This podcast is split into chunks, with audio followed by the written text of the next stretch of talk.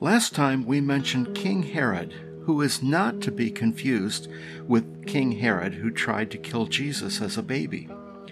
But this new King Herod, often called Herod Agrippa, instigated vicious persecution of the church, including killing James, the brother of Jesus, and the imprisonment of Peter.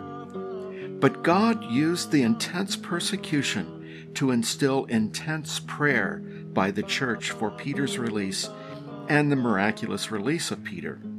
But now, in chapter 12 and the second half of verse 19, Herod leaves the province of Judea, where he had been doing most of the persecution, and travels to Caesarea to reconcile with enemies in Tyre and Sidon.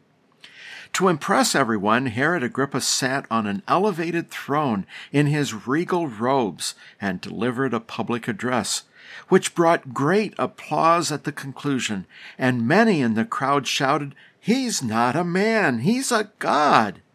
Killing and imprisoning Christians combined with such accolades was a bit over the top for God a lot over the top for God.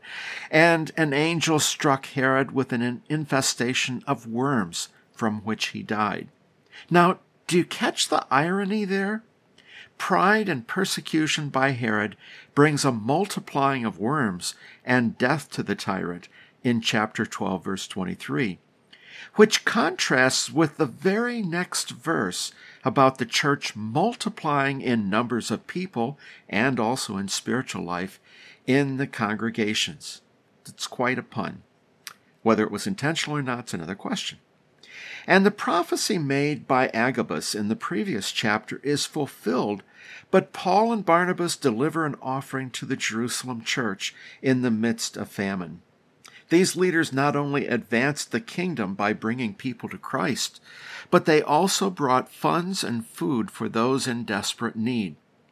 That is the biblical balance spiritual and practical needs addressed at the same time. In previous generations, and sometimes even today, there is a struggle in some churches between meeting spiritual needs and providing food, clothing, housing, and the like.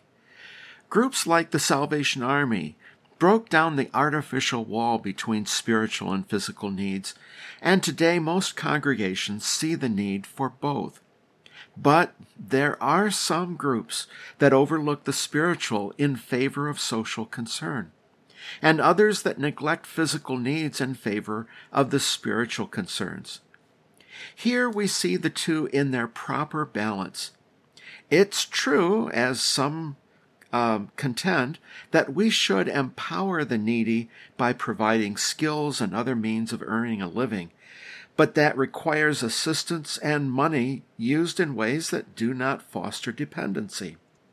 Chapter 12 ends with a cryptic comment about Paul and Barnabas leaving Jerusalem, bringing with them John Mark.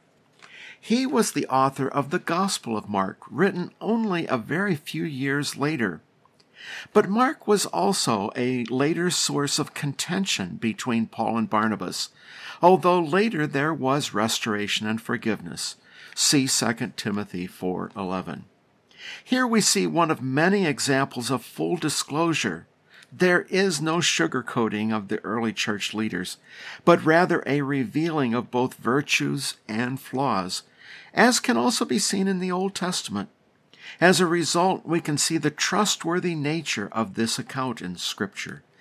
We in the church today need to echo that balance, not by broadcasting weaknesses and failures, but by admitting them, as well as emphasizing the triumphs and victories of God's people, including the leaders. And we see four new strands of the allegorized rope that makes for a healthy church the balance of spiritual concern and social concern, and also the balance between disclosure, even when it hurts, and celebrating the advances of the kingdom of God. As we come to chapter 13, we are about to embark with Paul, sometimes called Saul, Barnabas, and Mark on the first of four missionary journeys. This is Brother Don.